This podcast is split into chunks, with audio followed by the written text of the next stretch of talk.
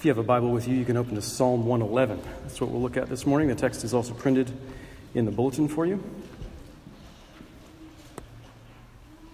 Hmm. Um, Psalm 111, we're going through the Psalms. We're not taking every Psalm, but uh, we are taking a few here. We looked at Psalm 110 a couple weeks ago, and then now uh, Psalm 111 and 112 next week because they really pair, uh, pair well together 111 and 112. So we're going to look at both of those. Uh, both Psalms open with a, um, the short, like celebratory command praise the Lord. Praise the Lord. It's hallelujah. Both Psalms are after that opening command, after that hallelujah, praise the Lord, uh, they are carefully composed acrostics. So after the hallelujah, every single, uh, what you see here printed as lines, but like half verses or little versets or whatever you call them, um, each one, the, the first word of each line begins with the next consecutive letter of the Hebrew alphabet. It's well, uh, well composed, really skillfully crafted. So it's, it's like um, ABC, always be closing, you know, that movie. All right. Uh, so, you know, ABC, except it's in the 22 letters of the Hebrew alphabet, so it doesn't really translate. You don't really see that, um, that pattern in the English translation. But uh, both Psalms share some other uh, structural similarities. Both Psalms are connected by certain themes, and both Psalms display common elements of wisdom literature. Wisdom, wisdom literature, both having to do uh, explicitly with the fear of the Lord so Psalm 111 praises um, the works of the Lord, Yahweh. So when you see that word Lord with all caps there, uh, that's translating the word Yahweh. It's God's private, uh, personal name, his covenant name. Uh, Psalm 111 praises his works, the, the, works of this particular God. Uh, and, he, and this psalm praises the works of the Lord as worthy of our reverence, worthy of our awe, worthy of our fear. And Psalm 112, we'll look at next week, it describes the characteristics of a person who fears the Lord. Characteristics of a person who fears the Lord. And there's this important hinge at the transition between them. So the ending of Psalm 111 and the beginning of Psalm 112 is sort of like this, this hinge. They talk about the fear of the Lord, which is the beginning of wisdom, and it's a frequent refrain that you hear in the wisdom literature in the scriptures. So this morning we're going to look at Psalm 111. We're going to focus on the works of the Lord, especially as they are grounds for the fear of the Lord, which is the beginning of wisdom. The works of the Lord as the grounds for the fear of the Lord, which is the beginning of wisdom. If you want to be truly wise, in a biblical sense, you must fear the Lord, which means you must consider his works. That's what the psalm's about. That's what we'll talk about. Let me uh, pray, then we'll read the scripture.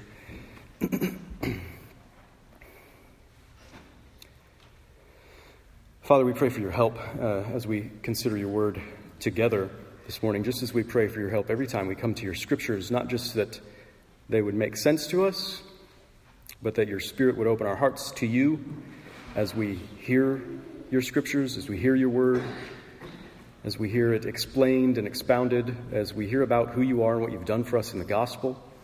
We pray that you would open our hearts uh, by your Holy Spirit so that we would be transformed by your word. We pray this in Jesus' name. Amen. Praise the Lord. I will give thanks to the Lord with my whole heart in the company of the upright, in the congregation. Great are the works of the Lord, studied by all who delight in them. Full of splendor and majesty is his work and his righteousness endures forever. He has caused his wondrous works to be remembered. The Lord is gracious and merciful. He provides food for those who fear him. He remembers his covenant forever. He has shown his people the power of his works in giving them the inheritance of the nations. The works of his hands are faithful and just. All his precepts are trustworthy. They are established forever and ever to be performed with faithfulness and uprightness. He sent redemption to his people. He has commanded his covenant forever. Holy and awesome is his name. The fear of the Lord is the beginning of wisdom. All those who practice it have a good understanding. His praise endures forever. This is the word of the Lord. Thanks be to God. So, that last verse is sort of going to um, control our thoughts about the whole rest of the psalm. The fear of the Lord is the beginning of wisdom, and all those who practice it have a good understanding. God makes it abundantly clear, abundantly clear through all the scriptures if you're going to fear anything, you should fear Him. In fact, He should be your greatest fear. Really, He should be your only fear. You should be afraid of nothing else. You should be afraid of no one else. That's clear. That's explicit in the scriptures. Phobias, which we like to talk about and share, what are you terrified about? What are you irrationally afraid of? Uh, I'm afraid of X, Y, and Z things. Phobias are disorders. They're disorders. We are not meant to have phobias. We should not be afraid of the dark, little children. We should not be afraid of spiders. We should not be afraid of heights. We should not be afraid of other people. We should not be afraid of the unknown. The most frequent command in the scriptures is do not be afraid, which we really should hear more as like a soothing comfort. Do not be afraid, than as a rebuke. But we also find repeatedly in the scriptures with great frequency fear God. Fear God. Do not be afraid. Fear God. And actually, in the New Testament, the Greek, original Greek word, phobos, from which we get the words phobias, obviously, uh, the Greek word phobos is used for that. If you're going to have a phobia that isn't a disorder, that isn't irrational, it's going to be theophobia. It's going to be the fear of God. We've got to understand what that means. there really is an element of terror, that idea, phobia, phobos, really does have an element of terror in it, and there is an element of terror included in that fear of God. But the fear of God is bigger than just you melting in a pile of gibbering terror. It's bigger than that. It's, it's total awe. It's complete and utter reverence of God. And it's a fear that is, is perfectly compatible with love. Perfectly compatible with loving God is fearing God. The overarching response of our whole being to God, to who He is, to what He's done, to what He says, to what He promises, our, the overarching response, as we see it in the Great Commandment, is to love God with all your heart and soul and mind and strength. It's, it's to be love. And that response apparently has to include fearing Him. Fearing. It's probably right to say that the fear of the Lord is actually a feature of your love for Him. It's a feature of your love for Him, which I realize might be difficult to understand. Um, I'm not super great at analogies and illustrations. I should have asked for help, Nathan, this week to figure out. Uh, um, Nathan's really good with instant analogies. Um, I think it's something like the love that a very small child, maybe a toddler even, has for a great big father. Uh, the child is so impressed by the goodness of the father and the strength of the father. The father overwhelmingly commands the child's attention. The child really can't think of anything but the father when the, in the father's presence, right? And the vision of the Father crowds out all other cares, all other fears, all other worries. The child can't possibly comprehend everything about the Father. There's something unpredictable about the Father, there's something startling about this great big Father. But the child doesn't run screaming from the Father's greatness. The child loves the Father loves to be in his presence, and trusts the Father's greatness, but it is, it is greatness. It is greatness, and something in love's response to greatness can be called fear. The fear of the Lord is evoked by his absolute greatness. His absolute greatness is what evokes our fear, our loving fear of him. We fear him because we know him. Even though God is not a, a tame lion, to quote Mr. Beaver from Narnia, uh, he's not a tame lion. Even though there's something unpredictable and startling about him, we can't possibly comprehend everything about this God. The fear of the Lord is, is not primarily the fear of the unknown. Fear of the Lord is the fear of the one that we love and the one that we trust and the one that we actually do know. We fear him precisely because we know him, because we know his works. That's what this psalm is about. Because we know his absolute greatness that overwhelmingly commands our attention, we fear him. So, verse 2 Great are the works of the Lord, studied by all who delight in them. The works of the Lord uh, that are being described here in, uh, in verse 2 and uh, throughout the rest of the psalm, they're being described here as great as full of splendor and majesty, as faithful and just. And when the psalmist is talking about all these great, splendid, majestic, faithful, just works, in particular, the psalmist is talking about the works of the Lord uh, in the Exodus. In the Exodus. So, the Exodus of the people of Israel from the land of Egypt, which you, you can read about in the book of Exodus, it was the greatest thing that had ever happened for the people. It's the greatest thing. Uh, verses 5 and 9, it says that God remembered his covenant promises, his, his covenant promises to Abraham to bless and care for his descendants. That's what he was doing in the Exodus.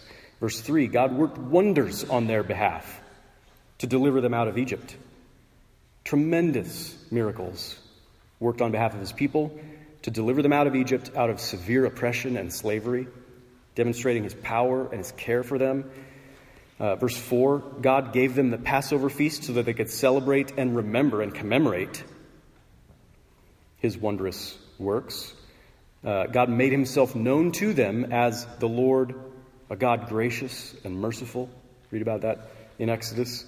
Verses 7 and 8 On Mount Sinai, God gave the people his law, which isn't just a set of rules to live by, so that you can get ahead in life, do the right thing all the time. It's a revelation of Himself. It's a, it's a revelation of what it looks like for a human being to live in right relationship with Him. It's a revelation of His character and how we should resonate with His character. And He committed Himself to them at Mount Sinai. He committed Himself to His people in a permanent relationship. That covenant. And verse 5 God fed them with bread and with quail in the desert uh, and gave them water from the rock. It says in verse 5, He provides food for those who fear Him. I think that's being a little bit generous because if you read the story, they're just complaining all the time. They're complaining. We're thirsty. We're hungry. Why'd you bring us out here to kill us? No, no. Here's some water. Here's some bread. Here's some birds, a flock of birds, just magically, you know, um, to, to provide for them. He provides food. Nevertheless, he, in, verse, in verse 6, it says he demonstrated the power of his works over and over again as he took as he took the land, what belonged to the nations, and he gave it to his people, just as he had promised long ago. God rescued his people out of the hell of Egypt, so to speak, and brought them into the heaven of Canaan, the promised land, a place where they would dwell with him in the midst of abundance. He made good on his word, on his promise, which had stood for hundreds of years. He remembers his covenant forever, it says in verse 5. So let me just point out the obvious. this is all really good. These things are very good. All of this, all of these works. These are great and splendid and majestic and faithful and just things that God has done. And if you know his great works, his good works, and if you delight in them and you study them, you will love him and you will fear him. We don't fear him because his works are corrupt. We don't fear him because his works are twisted. We fear him because his works are great and full of splendor and majesty. That's why we're afraid of him. We don't fear him because he's erratic or capricious. We fear him because he is absolutely loyal and faithful. We don't fear him because he's cruel or evil. We fear him because he is just and he is good like no one else. That's why we fear him. We fear him because his righteousness endures forever. The proper response to him and his works are to fear him. We fear him because we know him and because we know his works.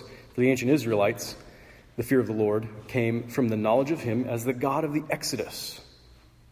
That's the greatest salvation event in the history of his, of his relationship with his people by the time that this psalm was written. For us Christians, the fear of the Lord comes from the knowledge of him as the God and Father of our Lord Jesus Christ. That's where the fear of the Lord comes from, because we know him and what he's done for us as the God and Father of our Lord Jesus Christ. God has remembered his eternal covenant. Plans and promises that were made before the foundation of the world. God has delivered us, as Katie read in our New Testament reading from Colossians 1, God has delivered us from the domain of darkness, from servitude to the devil, from bondage to sin, slavery to sin and ourselves, slavery to ourselves. He's delivered us from the domain of darkness, and He's transferred us to the kingdom of His beloved Son, in whom we have redemption, that purchase price out of slavery, that rescue, that deliverance. We have redemption in His blood, and we have the forgiveness of sins. God has fed us with the very word that proceeds from His mouth by giving us Jesus Christ. He's fed us with the bread of life, the bread come down from heaven. God has qualified us, again from Colossians 1, He's qualified us to share in the inheritance not just of a, a little spot of land in the Middle East, but to share in the inheritance of the saints in light. God has not taken just, just what belonged to the nations, He's given the nations themselves to His people in the church. He's brought the nations in. God has quite literally snatched us out of heaven, uh, out of hell into heaven. And we will live with him now, right now. And we will dwell with him forever. In heaven, in the new heavens and the new earth, in eternity, we will dwell with God, and it will be in the midst of abundance. it says in Hebrews 1 In these last days, God has spoken to us by his Son. He's made himself known. God has made himself known once and for all in the person and the works of Jesus Christ and his greatest work. Psalm talking about the works of God, the wondrous works of God, his greatest work of salvation in the history of his relationship with his people was at the cross, where he worked wonders on behalf of his people. The cross of Jesus Christ is full of splendor and majesty. The cross is where we know God's absolute faithfulness and his eternal justice. The cross is where we're overwhelmed with the great power of God. The cross is where God commands our attention and fills our vision. The cross is where we come to know God in all of his terrible goodness. The cross. The cross where sinners like us murdered Jesus. A place of a bloody death where God sent his son to die for his people. That's, that's where the wondrous works of the Lord are on display. So if you want to learn to fear the Lord, remember the cross. You delight in the cross. You study the cross. Study all the works of the Lord Jesus Christ, for they're all great. They're all full of splendor and majesty. They're all faithful and just. And his absolute greatness evokes the fear of the Lord, which is the beginning of wisdom. So, this is where we can sort of get practical, because wisdom is supposed to be practical, right? Helpful to your daily life. The fear of the Lord is the beginning of wisdom. That doesn't just mean if you were smart, if you really knew what was good for you, you'd be afraid of God. That's not just that's not what that means. The fear of the Lord isn't just the sensible starting point that then, once you make sure you've got that, you sort of set it aside, and now you can pursue uh, wisdom, that you turn your thoughts to acquiring wisdom. It, it could be said, I think a good translation would be that the, the fear of the Lord is the chief part of wisdom, or the fear of the Lord is the foundation of wisdom. The fear of the Lord is the foundation of every little bit of wisdom for life is grounded in, it's built upon the fear of the Lord. Every bit of it. In the Bible, wisdom isn't just how to get by. It's not just how to get ahead. It's not just how to successfully get your way. Wise people know how to get what they want. In the Bible, wisdom isn't just how to get through life with minimal regrets. In the Bible, wisdom is knowing how to live all of life with God, with God relationally. Not out on your own, but with it.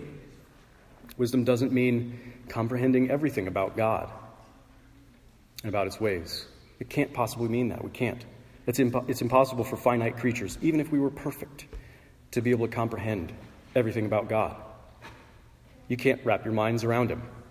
So it doesn't mean that. But wisdom means living in light of what God has made known about Himself. He's made a lot known about Himself and about His ways and the things that He's done. Wisdom is knowing that all of life, every little bit of it, is a response to God and a response to His works, a response to what He's done for us. Wisdom is knowing that who He is and what He does is always the most important thing in every single situation. Wisdom is knowing about how He works, knowing something about how He works, how to recognize His work, how actually He really is with you, even when it might seem otherwise. Wisdom is knowing that. He really is with you, even though it might seem otherwise.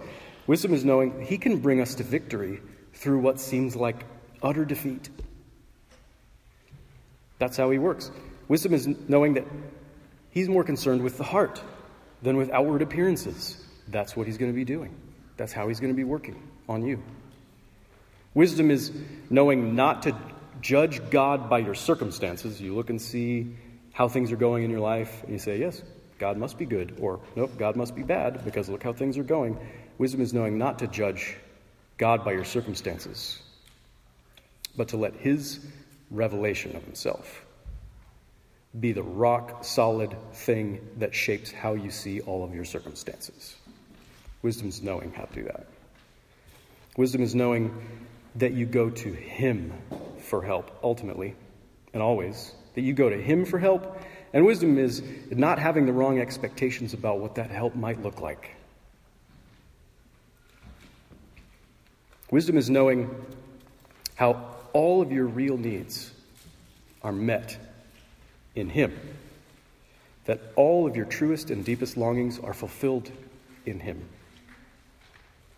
Wisdom is knowing that His commands are good, even when keeping them doesn't make sense.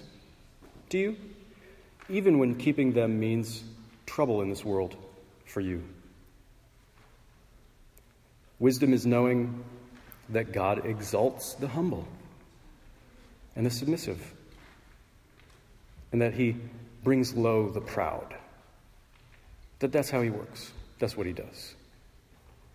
Wisdom is keeping your attention on the Lord through everything in life because the circumstances of your life they might change when you don't want them to change. Or the circumstances of your life might not change when you do want them to change. But whatever the case, you may live your life with Him. All of it. You may live your life with Him. Wisdom is knowing how to live all of life with God, not just out on your own. And the foundation for this wisdom is the fear. It's the fear of Him. Not a fear that runs away screaming, but a fear that is drawn to His greatness, that sees His greatness and trusts His greatness. A fear that knows that He is a great big God who works in wondrous ways, stupefying ways. So if you want true wisdom, it comes from the fear of the Lord, which comes from a knowledge of the works of the Lord. Those things always go together. You can't have true wisdom apart from the fear of the Lord that understands his works, knows his works. The first wise response of the one who fears the Lord is praise. You see that uh, sort of bookends here in our psalm. The the first verse, praise the Lord, and the last verse ends, his praise endures forever. Um, it says in, in verse 1 I will give thanks to the Lord with my whole heart in the company of the upright in the congregation. So if you fear the Lord, it's pretty basic. You come to church and you praise Him together with us. Incidentally, I think we have justification in verses like this, um, where you have a, a, single individual speaker talking about his participation in the congregation, and uh, sometimes sounds like he's doing something maybe as a leader in the congregation or as someone uh, distinct in the congregation. I, I, think you actually have, this is incidental, uh, justification for solo singers, um, preludes, offertories, uh, choirs, uh, people who are singing on behalf of the congregation. Not so incidentally, that idea and verses like this, they ultimately point to Jesus, who is the true praise leader of his people He's the true representative of God's people who perfectly fears the Lord and is truly thankful on our behalf when we're not thankful. But more on that next week. Psalm 112. The one who fears the Lord will, verse 2, study his works with delight, ponder them, meditate on them with delight. So, this is where wisdom for life comes from. Studying the works of the Lord, studying the gospel of Jesus Christ. That's where wisdom for life comes from. Every once in a while, some of you actually come to your pastor for help and ask for counsel in some area of your life, uh, some of your relationships, or whatever. Uh, you've probably noticed by now, I, I'm not interested in giving you nifty tricks and strategies, um, just how to do things better, how to do something better. Uh, I'm like a broken record. I can't help it. I just remind you of the gospel, right? Figure out how this connects with the gospel. We remind you of the works of the Lord. And we work out from there what it means to live with God in the situation that you're in. That's what we'll talk about. So when you're totally stressed out and you don't know how to face your life, I don't talk about doing breathing exercises. Somebody else can do that. That's fine. That's fine. You need the wisdom that is built on the fear of the Lord, which comes from being more impressed by his greatness than the the greatness of the things going on in your life. Or from being encouraged by his presence and care when it seems you just got to tackle everything in your own strength, and that's why you're freaking out. You could be encouraged by his presence and care instead because of God, because of his wondrous works. You stressful people. You have the privilege of facing what causes you stress with him. You have the privilege of letting Him rework your response to those stressful things. It might not change the st- circumstances of your life, it'll change the way you walk through your life, and you'll walk through it with Him. When you think about who He is and what He's done for you, that's the kind of wisdom you really need, isn't it? That's biblical wisdom. That's what we want, that's what we're interested in. When you're lost in enslaving sins, wisdom that comes from the fear of the Lord, you need that. So, so, we're going to talk about what He has done for you that no other gods have done for you, no other gods would ever do for you. They may make promises to you, they'll break those promises. He remembers His promises forever. We'll talk about what He's done to free you from their power, from their slavery, their, their enslavement. We're going to talk about the power of His works. When you're feeling dazed and confused as a parent, you need the wisdom that's built on the fear of the Lord. So, so we're going to talk about who God is and how He works and what He's doing in your life. What are the things He's really doing? What are the things He really cares about that He's demonstrated that He cares about because He's addressing these things in the gospel of Jesus Christ? We're going to talk about those things and we're going to talk about the power of how He can change your life and change the way that you engage with your children. That's what we'll talk about when you face perplexing circumstances at work. Wisdom that comes from the fear of the Lord is what you need, so we're going to talk about the gospel. We have a great big God, we know a great big God, and his absolute greatness evokes the fear of him, the fear of the Lord, and that's the foundation for wisdom, for knowing how to live with him. And this is the wisdom we want to help others with. This is the wisdom we want to transmit to our children, or share with our friends or family who don't yet know the Lord. We want to teach others to pursue true wisdom through the fear of the Lord by focusing on his great works in the gospel. That's what we're going to talk about. And we'll delight in them, we'll study them, we'll talk about them. And if any of you lacks wisdom, as, uh, as God says through the Apostle James, if any of you lacks wisdom, let him ask God, who gives generously to all without reproach, and it will be given him. Amen. Let's pray. Father, we pray that you would keep our eyes fixed on Jesus, on who he is and what he's done for us. That as you keep our eyes fixed on the gospel and on your works and on your greatness, your Holy Spirit would cultivate the fear of the Lord in us, which is the beginning of wisdom, and you would grant us real wisdom to know what it means to live life with you, to live life in response to who you are and what you've done for us. We pray these things would make more and more sense as we go through life as the most practical and concrete help that we need as we face everything in life. We need to face life with you and not apart from you. And so we need to fear you, and so we need to know your works. We pray that you would teach us by your Holy Spirit. We thank you for this great work that you have done for us and will continue to do in us through the name of Jesus, in whose name we pray. Amen.